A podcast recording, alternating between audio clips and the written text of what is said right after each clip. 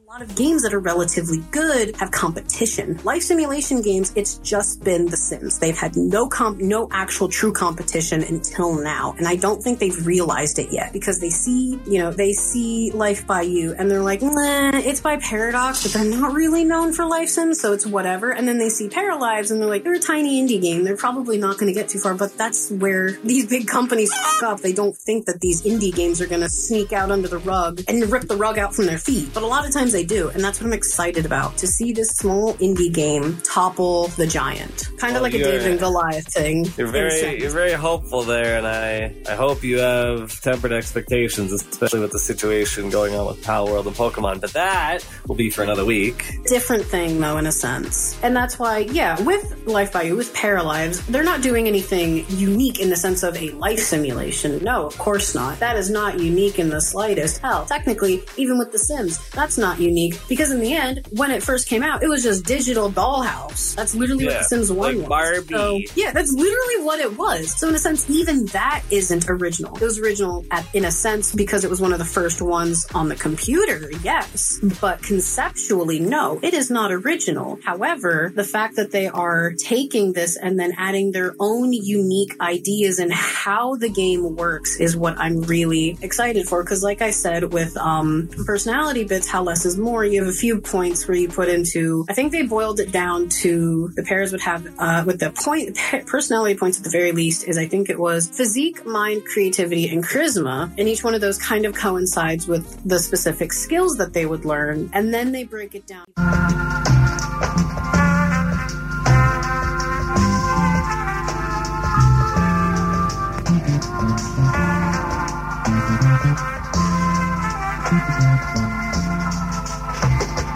የብዙሃን እናት መጠጊያ የምንላት እማማ ናትና ሀገሬን አትንኳት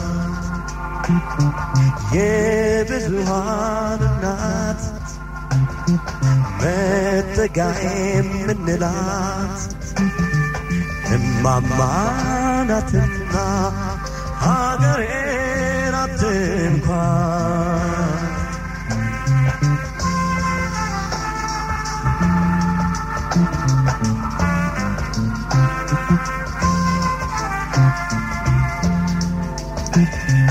ባድዋ በማይጨው ጀግኖች ሞቱላት ሕፃን ሽማግሌ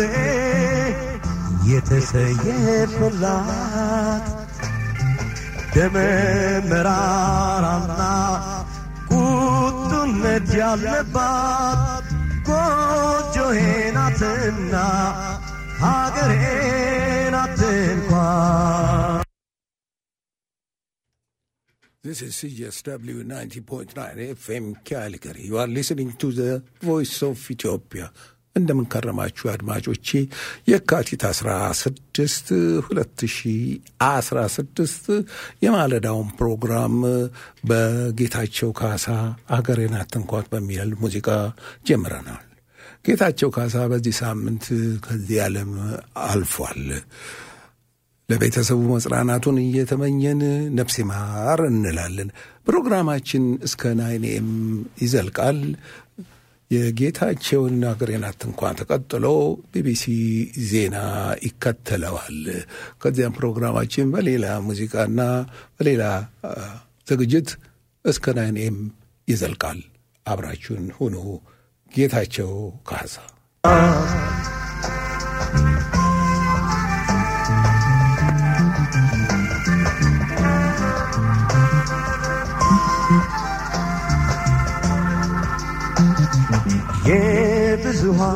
እናት?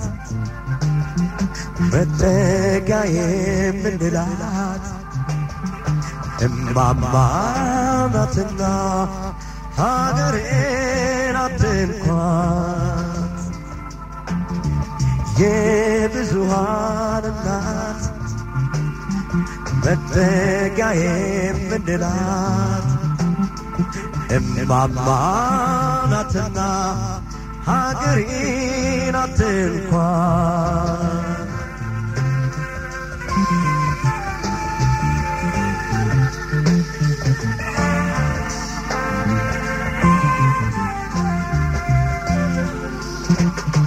ስራይ ደረስ ወንዱ በሮም የቆመላት ጀግኖች በጦር ሜዳ ወጥተው የቀሩላት እኔም በተጠንቀቅ አለሁሽ የምላት ጥቋር አፍሪካዊት ሀገሬን አትንኳን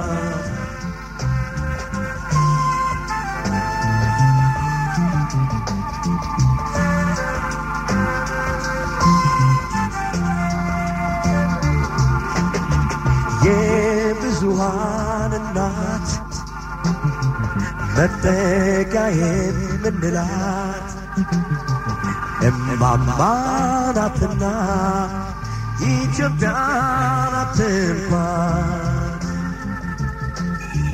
የብዙሃን እናት መጠጊያ የምንላት እማማ ናትና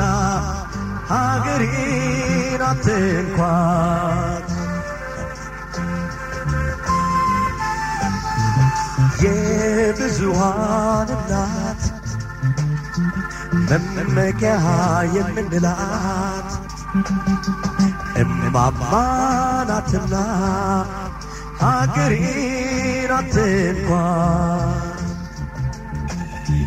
የብዙሃን እናት መጠጊያ የምንላት እማማ ኢትዮጵያ ናት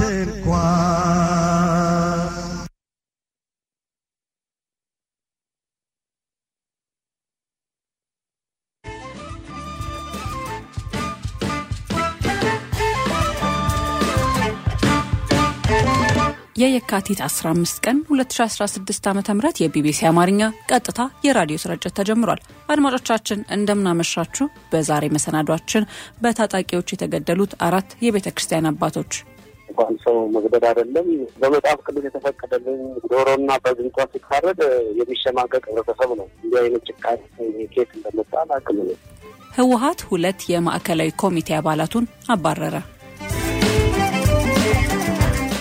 እነዚህንና ሌሎችን መሰናዶች ይዘናል። ስርጭታችንን በአጭር ሞገድ በሳተላይትና በፌስቡክ ማድመጥ ትችላላችሁ። ለቀጣይ 15 ደቂቃዎች አብራችሁ እንድትቆዩ በአክብሮት እንጋብዛለን።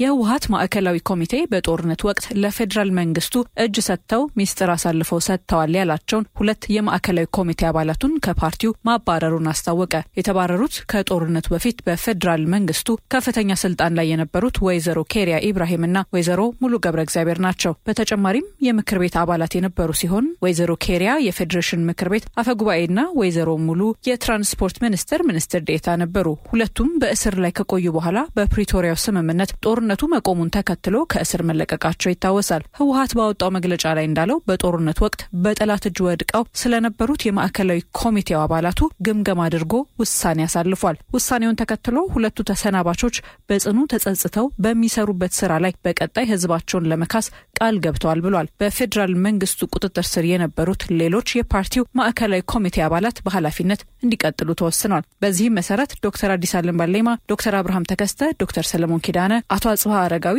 አቶ ኪሮስ አጎስና ዶክተር ረዳይ በርሃ በማዕከላዊ ኮሚቴ አባልነታቸው እንዲቀጥሉ በሙሉ ድምጽ ተወስኗል። በጦርነቱ ወቅት በፌዴራል መንግስቱ ቁጥጥር ስር የነበሩት የህወሀት ከፍተኛ ባለስልጣን ላይ የተለያዩ ክሶች ተመስርተው እንደነበር ይታወሳል።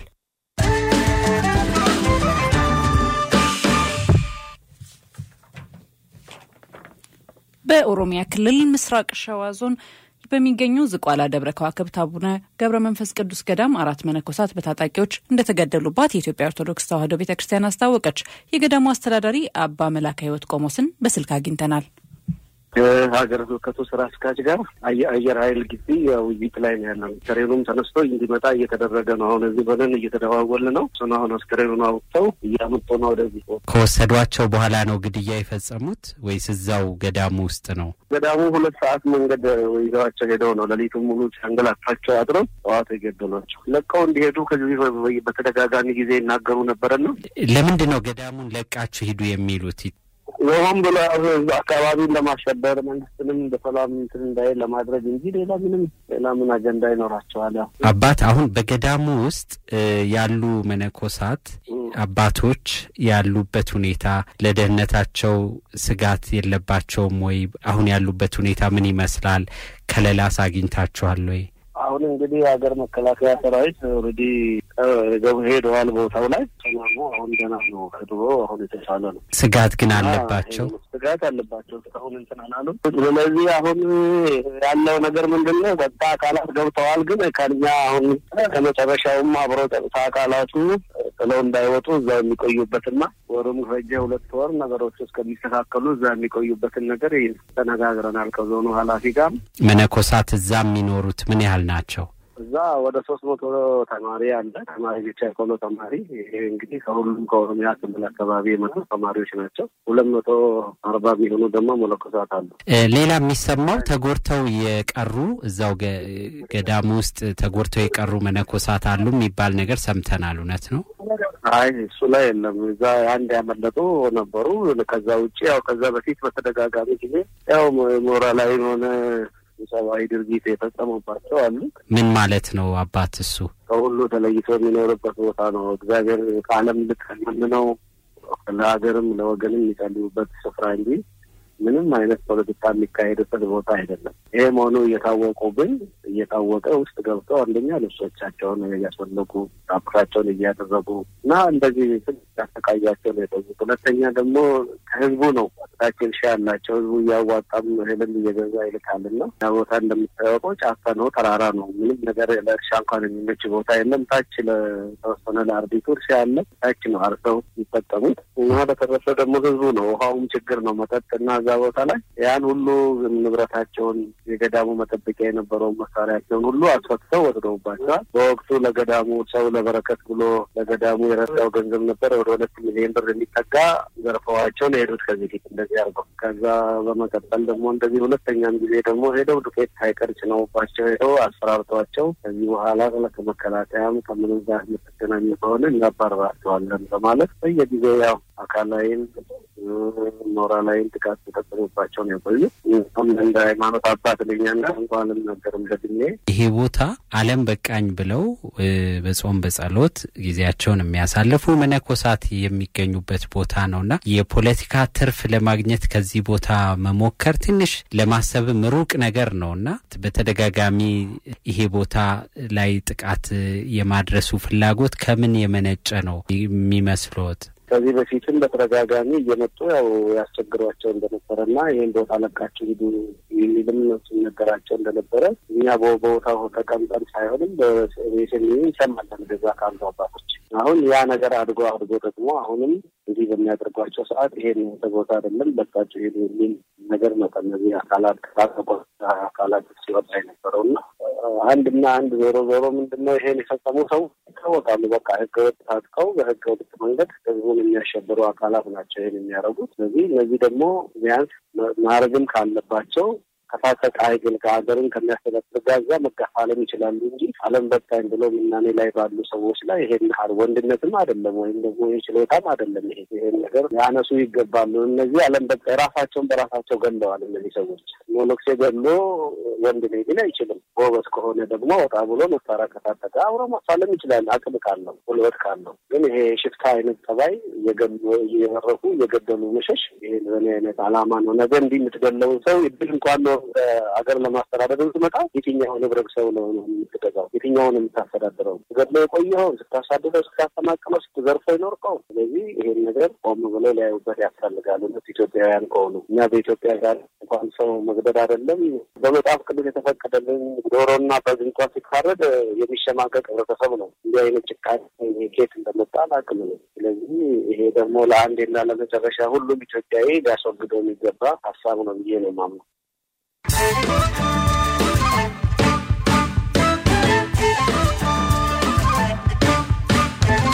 አድማጮቻችን ከቢቢሲ አማርኛ ጋር ናችሁ። ወደ አጫጭር ዜናዎች እንለፍ። ባለፉት ሁለት ዓመታት በኦሮሚያ 94 ሰዎች በመንግስት ኃይሎችና በታጣቂዎች መገደላቸውን ኢሰመኮ አስታወቀ።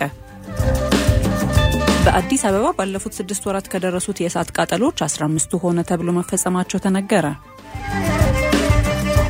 ዩናይትድ ኪንግደም መርከቧ በኤደን ባህረ ሰላጤ ላይ በየመን ሁቲዎች በሚሳኤል መመታቱ ተገለጸ። የአሜሪካው ኩባንያ ጨረቃ ላይ መንኮራኩር በማሳረፍ የመጀመሪያው የንግድ ኩባንያ ሆነ። የአሌክሲ ናቫልኒ እናት የልጃቸው አስክሬን በሚስጥር እንዲቀበር ጫና እየተደረገባቸው እንደሆነ ተናገሩ። ዜናዎቹ እኙ ናቸው።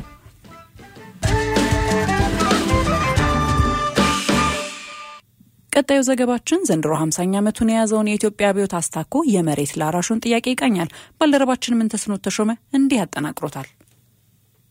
የካቲት 1966 ከገበሬው አብራክ የወጡ ችግሩን በግንባር ቀደምትነት የተመለከቱ የመሬት ስሪቱ ፍትሐዊ አይደለም ያሉ የዩኒቨርሲቲ ተማሪዎች መሬት ላራሹ የሚል መፈክር ይዘው አደባባይ ወጡ። የመሬት ስሪት ተመራማሪና የጥናት ባለሙያ የሆኑት አቶ ደሳለኝ ረሃመቶ የወቅቱን የመሬት ላራሹ ጥያቄ ስር ነቀል ካሉ በኋላ ምክንያቱን እንዲህ ያብራሩታል። የነበረው መሳፍንት፣ መኳንንት፣ የመሬት ከበርቴ፣ የባላባት ስልጣን እንዳይኖር ሙሉ በሙሉ ሽሮቷል ማለት ነው እና ያ ስልጣን ደግሞ በመሬት economic power ብቻ ሳይሆን political power ያን ሁሉ ያጠቃለለ ነበረ። ስለዚህ ያንን ስታቋርጠውና ስትሽረው የነበረውን የስልጣን ስርዓት ሻርከው ማለት ነው፣ ደመሰስከው ማለት ነው። ስለዚህ ነው ስር ነቀል የሚባለው። እውነትም ስር ነቀል ነበር። ከ19 ሀምሳዎቹ መጨረሻ ጀምሮ ተማሪዎች በአደባባይ ያነሱት የመሬት ላራሹ ጥያቄ ሲንከባለል ቆይቶ ከ9 ዓመት በኋላ በ1967 ዓ ም ስር ነቀል የመሬት አዋጅ ታውጆ የመጨረሻ ምላሹን አገኘ። አቶ ደሳለኝ አዋጁ የገጠሪቱን ኢትዮጵያ መልክ የቀየረ ነው ይላሉ። የደርግ መሬት አዋጅ የኢትዮጵያን የገጠር ገጽታ ሙሉ በሙሉ የለወጠ ነው። በፊት አዋጅ ሲታወጅ እንደዚህ አይነት radical የሆነ ለውጥ ይመጣል ብለን expect አድርገን ግን ለጥሩ ውጤት ተስፋ እየተደረገ ነበር። radical ለውጡ ለጥሩ ውጤት ሳይሆን economically፣ socially፣ environmentally ለጥፋት የዳረገ ነው። ግን ለውጦታል የገጠርን society ለውጦታል። ያንን የለወጠው ደግሞ so radical ከዛ በኋላ የመሬት ከበርቴ ስርዓት የማይመለስበት ሁኔታ ነው የፈጠረው እና በኢትዮጵያ ታሪክ once and for all መሳፍንት፣ መኳንንት፣ ባላባት የሚባሉ social classes completely disappeared። ገበሬው አርሶ ከሚያመርተው ለባላባቱ ሲሶውን አንድ አራተኛውን አሊያም እኩሌታውን እያካፈለ ነበር የሚኖረው። ይህንን ኢፍትሐዊነት የተቃወሙና አደባባይ የወጡት ተማሪዎች ጥያቄ የኢኮኖሚ ነው ወይስ የፖለቲካ ስንል አቶ ደሳለኝ ራህመቶን ጠይቀናቸዋል። በውስጡ የ economic ነገር አለበት። ዋናው ግን መሬት ላራሹ የ political issue ነው። ስልጣን ነው። political power ነው። ያ political power የተመሰረተው በመሬት ይዞታ ላይ ነው። ደርግም ትኩረት ያደረገበት የተስማማው ስልጣኑን የዚህ የመሳፍንቱን የመኳንንቱን ስልጣን የሚደመስስለት once and for all የመሬት ይዞታን አዋጅ ማወጅ ነው። ለአቶ ደሳለኝ ራህመቶ የደርግ የመሬት ስሪትን ጥያቄ ለመመለስ ያወጣው የመሬት አዋጅ የስልጣን ሽግግር ብቻ ሳይሆን የብሔረሰብንም ጥያቄ መፍትሄ ያገኘበት ነው። ያን ጊዜ ፖለቲካም ሆነ ኢኮኖሚ ብሔረሰብን ማዕከል አድርጎ የሚሽከረከር ባለመሆኑ ደርግ ይህንን አልተገነዘበውም ይላሉ አቶ ደሳለኝ። ይሁን እንጂ የብሔረሰብ ጭቆና የነበረበት ዋነኛው የመሬት ስሪቱ በመሆኑ የብሔረሰብ ጥያቄም ምላሽ አግኝቷል ይላሉ። ደርግ አላወቀም እንጂ ሳያውቀው የመሬት አዋጅ አውጆ የስልጣን ሽግግር ብቻ ሳይሆን የብሔረሰብንም ጥያቄ መፍትሄ ያገኘበት ነገር ነው። ግን ደርግ ይህንን አልተገነዘበውም። የብሔረሰብ ጭቆና ያለበት አንዱ ትልቁ የመሬት ስርኢቱ ነው። እና ያንን የመሬት ስሪት መፍትሄ ማምጣት ማለት አብዛኛውን የተጨቆኑ ብሔረሰቦች የሚመለከት እንደሆነ አልተገነዘበውም። እርግጥ ይሄንን ነገር ተገንዝቦ ቢሆን ኖሮ ደርግ የሰራው ስራ አብዛኛውን የብሔረሰብን ጥያቄ የሚመልስ ነበር። ከውጭ የመጣ ከሌላ ቦታ የመጣ እዛ አካባቢህን መጥቶ መሬትህን የያዘውን ኃይል መደምሰስ ማለት ያንን የአካባቢውን ሰው ነፃ ማድረግ ማለት ነው እና ያንን ነገር በደንብ አልተገነዘበውም ማለት ነው። የመጨረሻው ዘገባችን የእንግሊዝ ፕሪምየር ሊግ ግምቶችን እንዲህ ያስቃኘናል።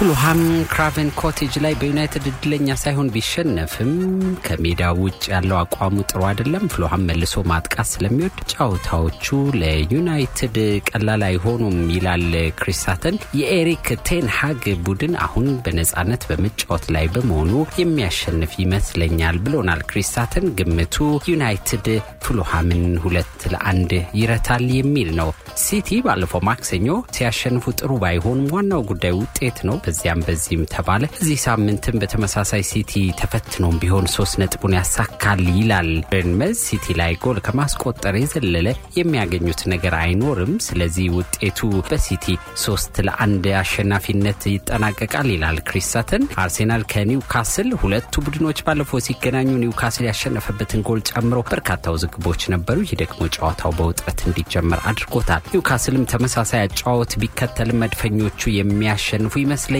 ብሏል ክሪስታተን። ውጤት ግምት ስንት ለስንት ብለነው ነበረ። አርሴናል ኒውካስልን ሁለት ለአንድ ይረታል ብሎናል። እሁድ ወልቭስ ከሼፊልድ ዩናይትድ ይጫወታል። ወልቭስ ሁለት ለባዶ ይረታል። ቼልሲ ከሊቨርፑል ደግሞ ከተጨማሪ ሰዓት በኋላ ሊቨርፑል ቼልሲን ሁለት ለአንድ ይረታል ብሎናል። የክሪስታተን ግምቶች እነዚሁ ነበሩ። መልካም ጨዋታ። አድማጮቻችን እንግዲህ ለዛሬ ያልነውን አጠናቀናል።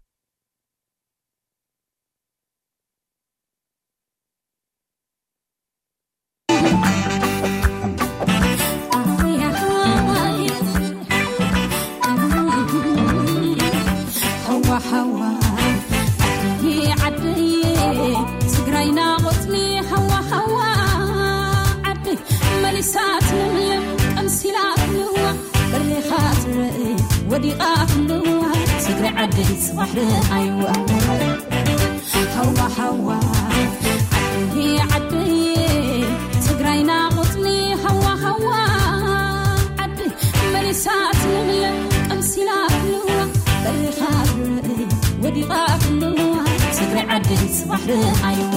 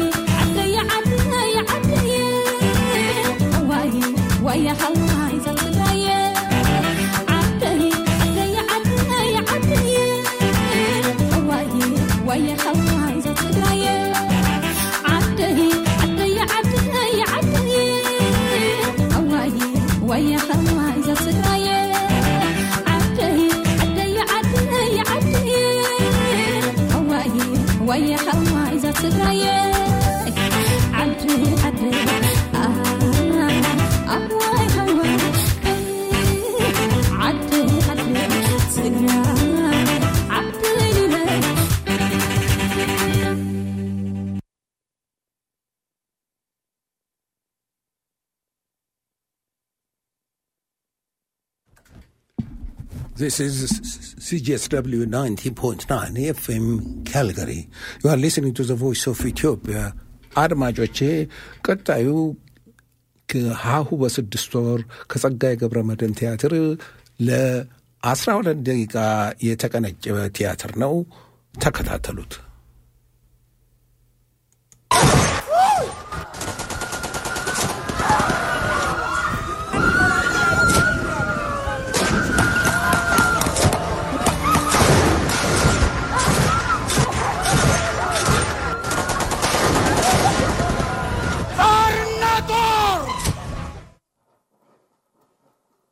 ለሰላም ቆምን ብለን በተማማልን ማግስት ዲሞክራሲያችን ጣር፣ ሰላማችን ጦር ይሆናል። ይሄው ጣርና ጦር የአባቱ ውርስ ነው። የአባቶቻችን እርግማን ነው። ሰላምና ዲሞክራሲ እኮ አይታቀብልንም። መርገምት አለ ደማችን ውስጥ መመርመር አለብን በግልጥ ኢትዮጵያ የምንባል ዘር ሳንተላለቅ በአስቸኳይ ተይዘን ተሎ እንመርመር። ከሶማሊያም ከዩጎዝላቪያም ከሶሪያም ይብሳል የኛው አሲዳም እንመርመር።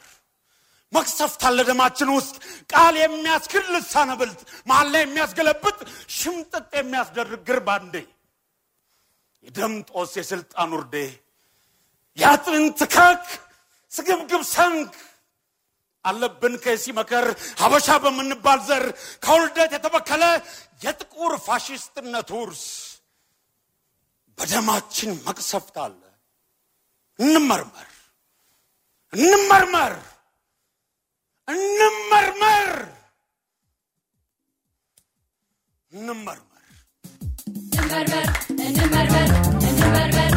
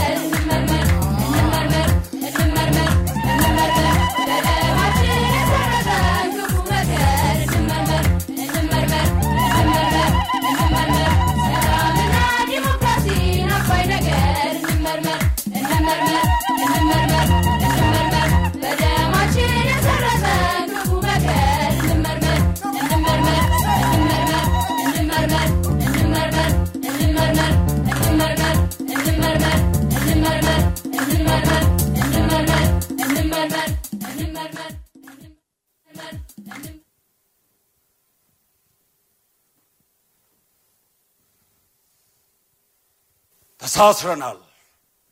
ክንዶቻችን ተቆላልፈዋል። አንድ ነበር። የአንድ እናት ልጆች ነበር። የአንድ እናት ልጆች ነን።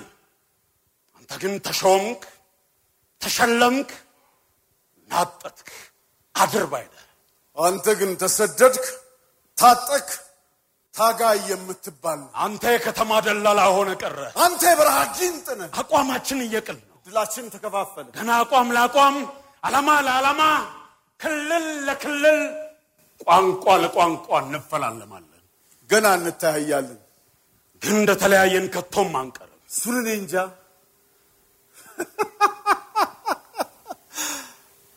እኛ ግን ለድርጅቶች እኛ የፖለቲካ መሪዎች ዘንድሮ የድሆች ህዝቦችን ልብ ነፍተነዋል። አየር በአየሩን ዴሞክራሲ እያበላን እያጠጣን ልቡን ቀብትተነዋል። ግን ሆዱ ባዶ ቀፎ ነው፣ በረሃብ እንደተጨራመተ። እኛ ባለ ግንባሮች፣ እኛ ግል ድርጅቶች፣ እኛ የፖለቲካ ፓርቲ መሪዎች ልቡን እየነጠል እናሳብጠነዋል። ባለ ባዶ ሆድ፣ ባለ ባጭ ልብ ህዝብ እጅግ ታላቁ ድሃ አንተ ሰፊና ወሳኝ ህዝብ ሆይ እንለዋለን። ሆይ ሆይ ሆይ ሆይ ሆይ ሆይ እንለዋለን። ጡሽ ስረስ ልቡን ነፈዋለን። ሆይ ሆይ ሆይ ሆይ ሆይ ሆይ ሆይ ሆይ እንለዋለን። ፕስ እስኪል ድረስ ተንተፍትፎ ለጥ እስኪል ልክ እንደ ብልሹ ጎማ እዚያው መልሶ ባዶ ሆድ እዚያው መልሶ ባዶ ልብ፣ እዚያው መልሶ ባዶ ህዝብ፣ እዚያው መተንፈስ። ቀስተ ደመናው አጠረ። የአንጀቷ ማሰሪያ ገመድን እንደ ሽቦ አጥር ከረረ። መቆራረጥ አስመረራት፣ አስለቀሳት።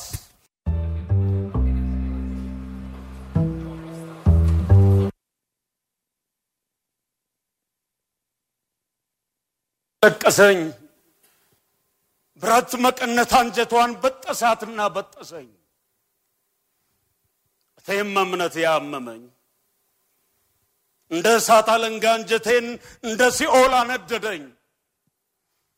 እባክሽን ከመሄድሽ በፊት አንድ ጊዜ ቁስሌ እንዳሽኝ ያንቺን እኔ እንዳየሁልሽ ይህልኝ እንጂ አትይብኝ። እህቴ ቂም ብታነባ ከአጥንቴ የወጣ ደም እንባ ሕዋሴ ምጽአት አነባ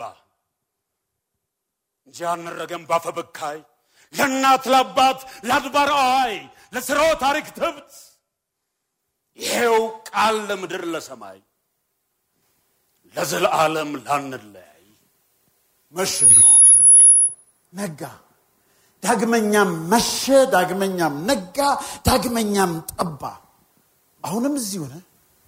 ለምን አትሄድም? የአያቴ ቤት እኮ ነው፣ የአባቴ ቤት ምን ማስረጃ አለ? ደሜ ተወላጅነት ደሜ ደሜ ነው ማስረጃ ሰነድ እንጂ ደም አይቀርብም ለማስረጃ። ደም እንጂ እንደውም ያንተ ሰነድ አይታመንም።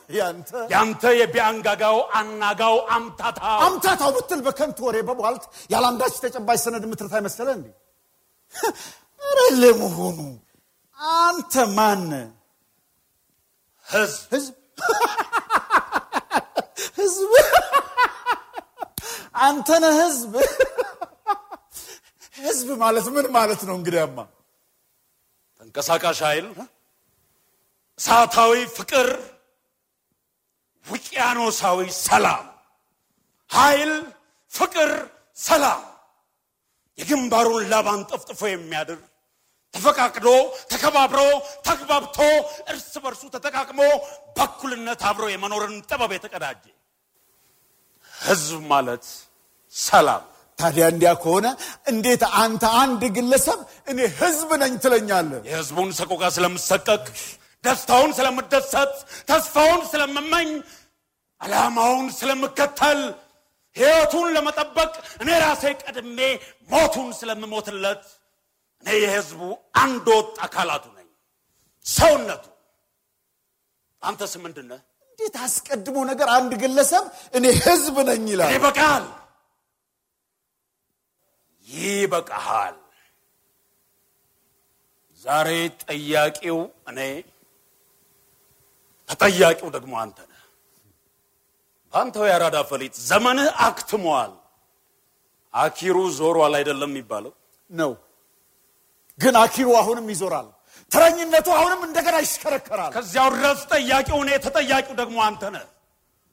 እና ወንድሜ አንተ ምንድን ነህ? እኔማ ቢ አራጋው አረጋጋው አንጋጋው፣ አናጋው፣ አምታታው አምታታው ብትል በከንቱ ወሬ በቧልት ያለ አንዳች ተጨባጭ ሰነድ የምትረታ ይመሰለ እንዲ በደም በውልደት በቧልት ሳይሆን በደም ምስክርነት እሱንማ ሰምተናል። እሱንማ ሰምተናል። በእናትህ ግማሽ ትግራይ ግማሽ ወሎዬ ከሰሜን ወሎ ቦረን እስከ ደሴ ዙሪያ ውርጌሳ ምድር በግልጥ የታወቅ በወንድ አያት በአምሳ አለቃ ጣሴ ደቡብ ሲዳሞ ቦረና ኦሮሞ ነጌሌ ክልል በግልጥ የታወቅ በሴት አያት በገዛ እናቴ በጌኒያን በርብር የሸዋ አማራ በሰላ ድንጋይ ክልል በግልጥ ያታወቅ ምን አንተ ያልታወክበት የጎሳ ክልል አንድም እኮ የለ። ብቻ የቧልት አሉታ ከንቱ ኡታ ህግ ዳኛ ፊት አይፈይድም እንጂ ፋይዳ አይፈይድም። ደም ፋይዳ አይፈይድም። እሱም ቢሆን ገና ተመርምሮ ነው። እሱም ቢሆን በአዋቂ ሐኪም በጥንቃቄ ተመርምሮ ነው። አየህ፣ በቀጭን ረጅም ስሪንጋ መርፌ ደም ተመጦ ሽቅብ ቁልቁል ተቀርቶ ልዩ ላቦራቶሪ ምርመራ ገብቶ የአማራ ደምህ ከኦሮሞ ደምህ፣ የትግራይ ደምህ ከአማራ ደምህ ተፈልፍሎ ገና ተመርምሮ ነው። እንካ እንካ እንግዲያማ ደሜን ከውስጥ ያስመጥጠው ሰደው ይቻለኛል ብለሃል። ይቻለ እንደውም ካከፋፍለው እንካ ወንድሜ እንካ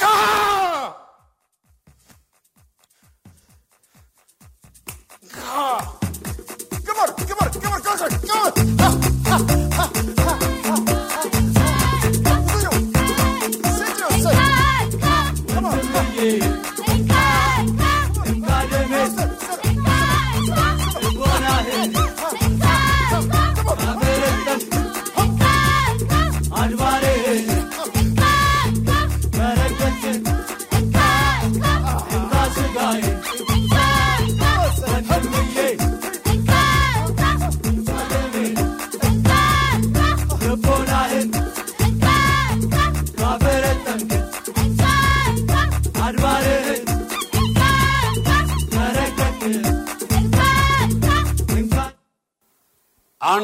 ትውልድ ሙሉ ፈጅቶ አስፈጅቶ ደግሞ እንደገና ሀ ብሎ ለማቋረጥ መጀመር የኢትዮጵያ ማህፀን ጎዶሎ በቀር ሙሉ ሰው መውለድ መቻል ስላቃተው ነው።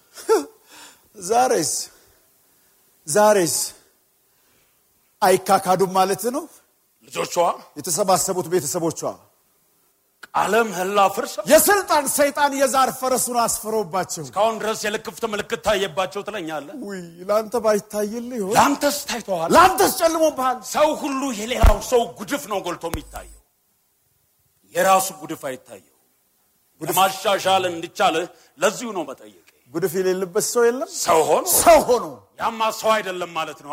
እንግዲያስ አንተም የራስህን ጉድፍ ከውስጥ ዘርግፍ አውጥተህ እኔም የራሴን ጉድፍ ዘርግፌ አውጥቼ ፊት ለፊት እናስተያያቸው እናነጻጽራቸው ማለት ይሆናላ። የራሳችንን እድፍ አውጥተን እርስ በርሱ ሳናነጻጽር እንደ ክፉ ባህላችን በሌላው ሰው ጭንቅላት ላይ የራሳችንን እድፍ አንታጠም ማለት ነው። እንደ ጲላጦስ እንደ አጎታችን እንደ ጲላጦስ እንደ አባታችን አብርሃም ሊንከን ምን እንዳለ ታውቃለህ? አንዳንዱን ህዝብ አንዳንድ ጊዜ ማጭበርበር ትችላለህ፣ አንዳንዱን ህዝብ ደግሞ ሁልጊዜ ማጭበርበር ትችላለህ። ሁሉንም ግን ሁልጊዜ ማጭበርበር ከቶም አችልም።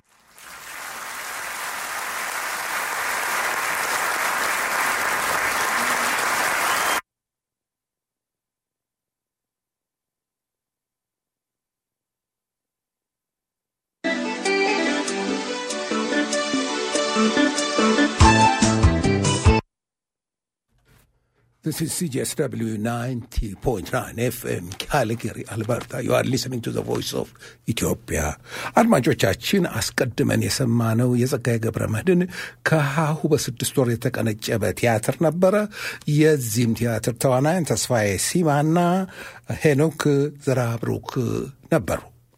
ወደ ፕሮግራማችን እንቀጥልና ትዕግስት በቀለ ትዕግስት በቀለ ተረታው ትለናለች። እንዲህ እያለች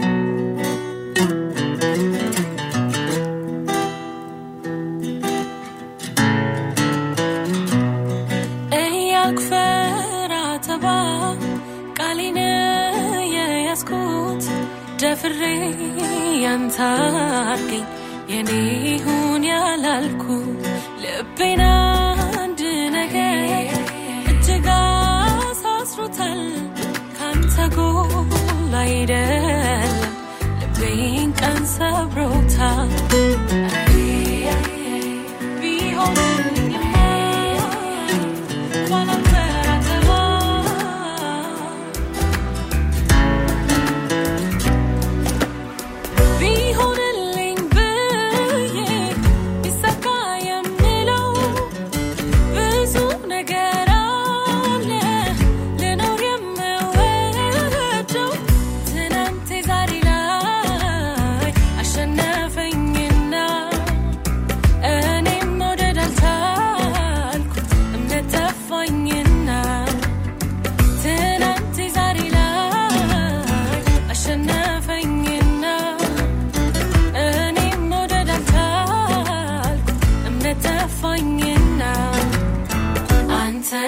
በማል ቤት እኔም ሳላገኝ መድኃኒት የኔም ሳትሆን ወየ ሌላ ጊዜ እንዳይሄድብህ ኋላ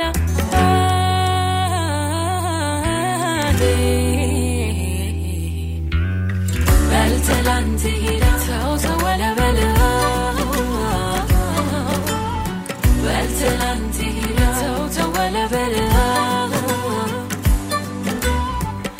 تلانتي بعته تولى بلاه بل تلانتي بعته تزر بلاه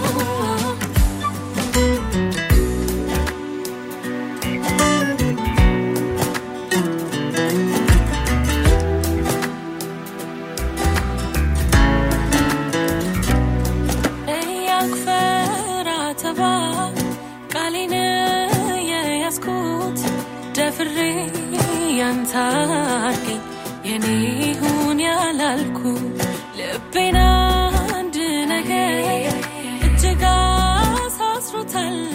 ካንተ ጎል አይደለም ልቤን ቀን ሰብሮታል።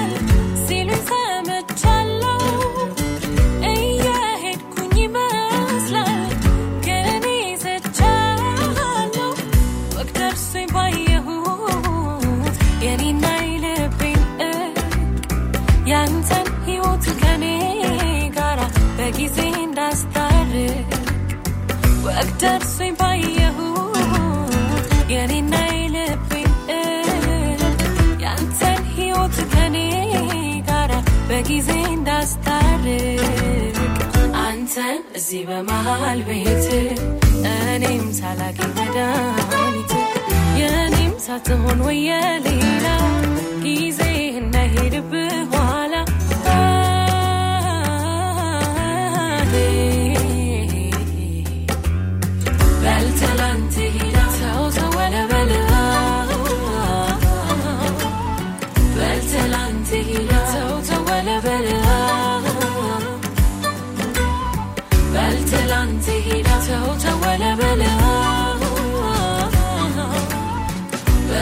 Tehran Tehran Tavta zor bela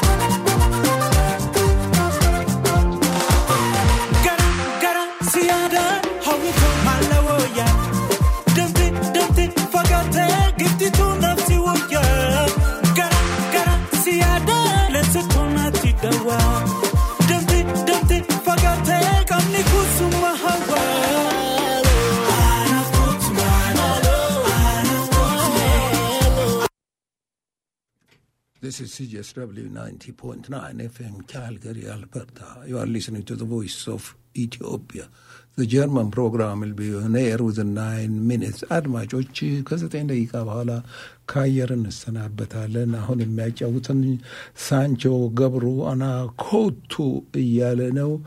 ፕሮግራማችን እስከ ናይኔም በሙዚቃ ይቀጥላል። ሳምንት እስክንገናኝ በየነ ነኝ። ደህና ሁኑ። ወደ ሳንቾ ገብሩ ሙዚቃ ልመልሳችሁ።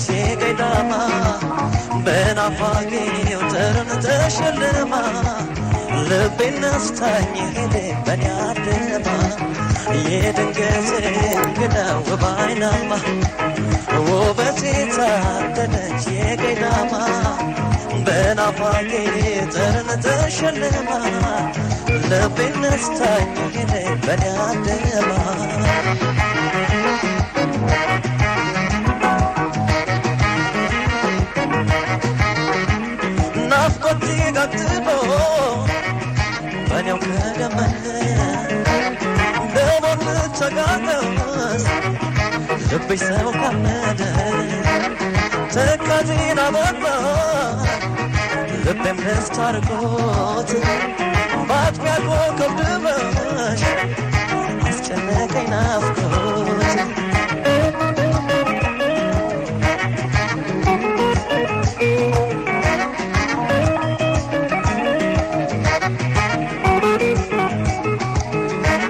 የካበቼውን ቃል ምን ይሆን ማፈሷ የቆንጆ የባላው የወደደው በሷ ከራቀች አትመጣ ማጠናጠው ገባ እስቲ ገላጋዞ ቤቴን ላሞቅበት።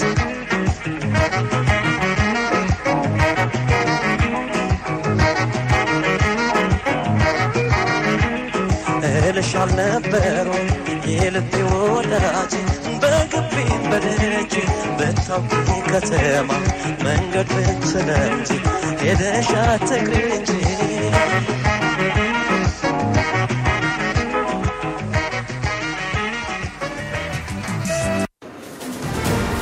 And we're back in third quarter planning. Adams is quarterbacking this project, and she is looking pretty tired.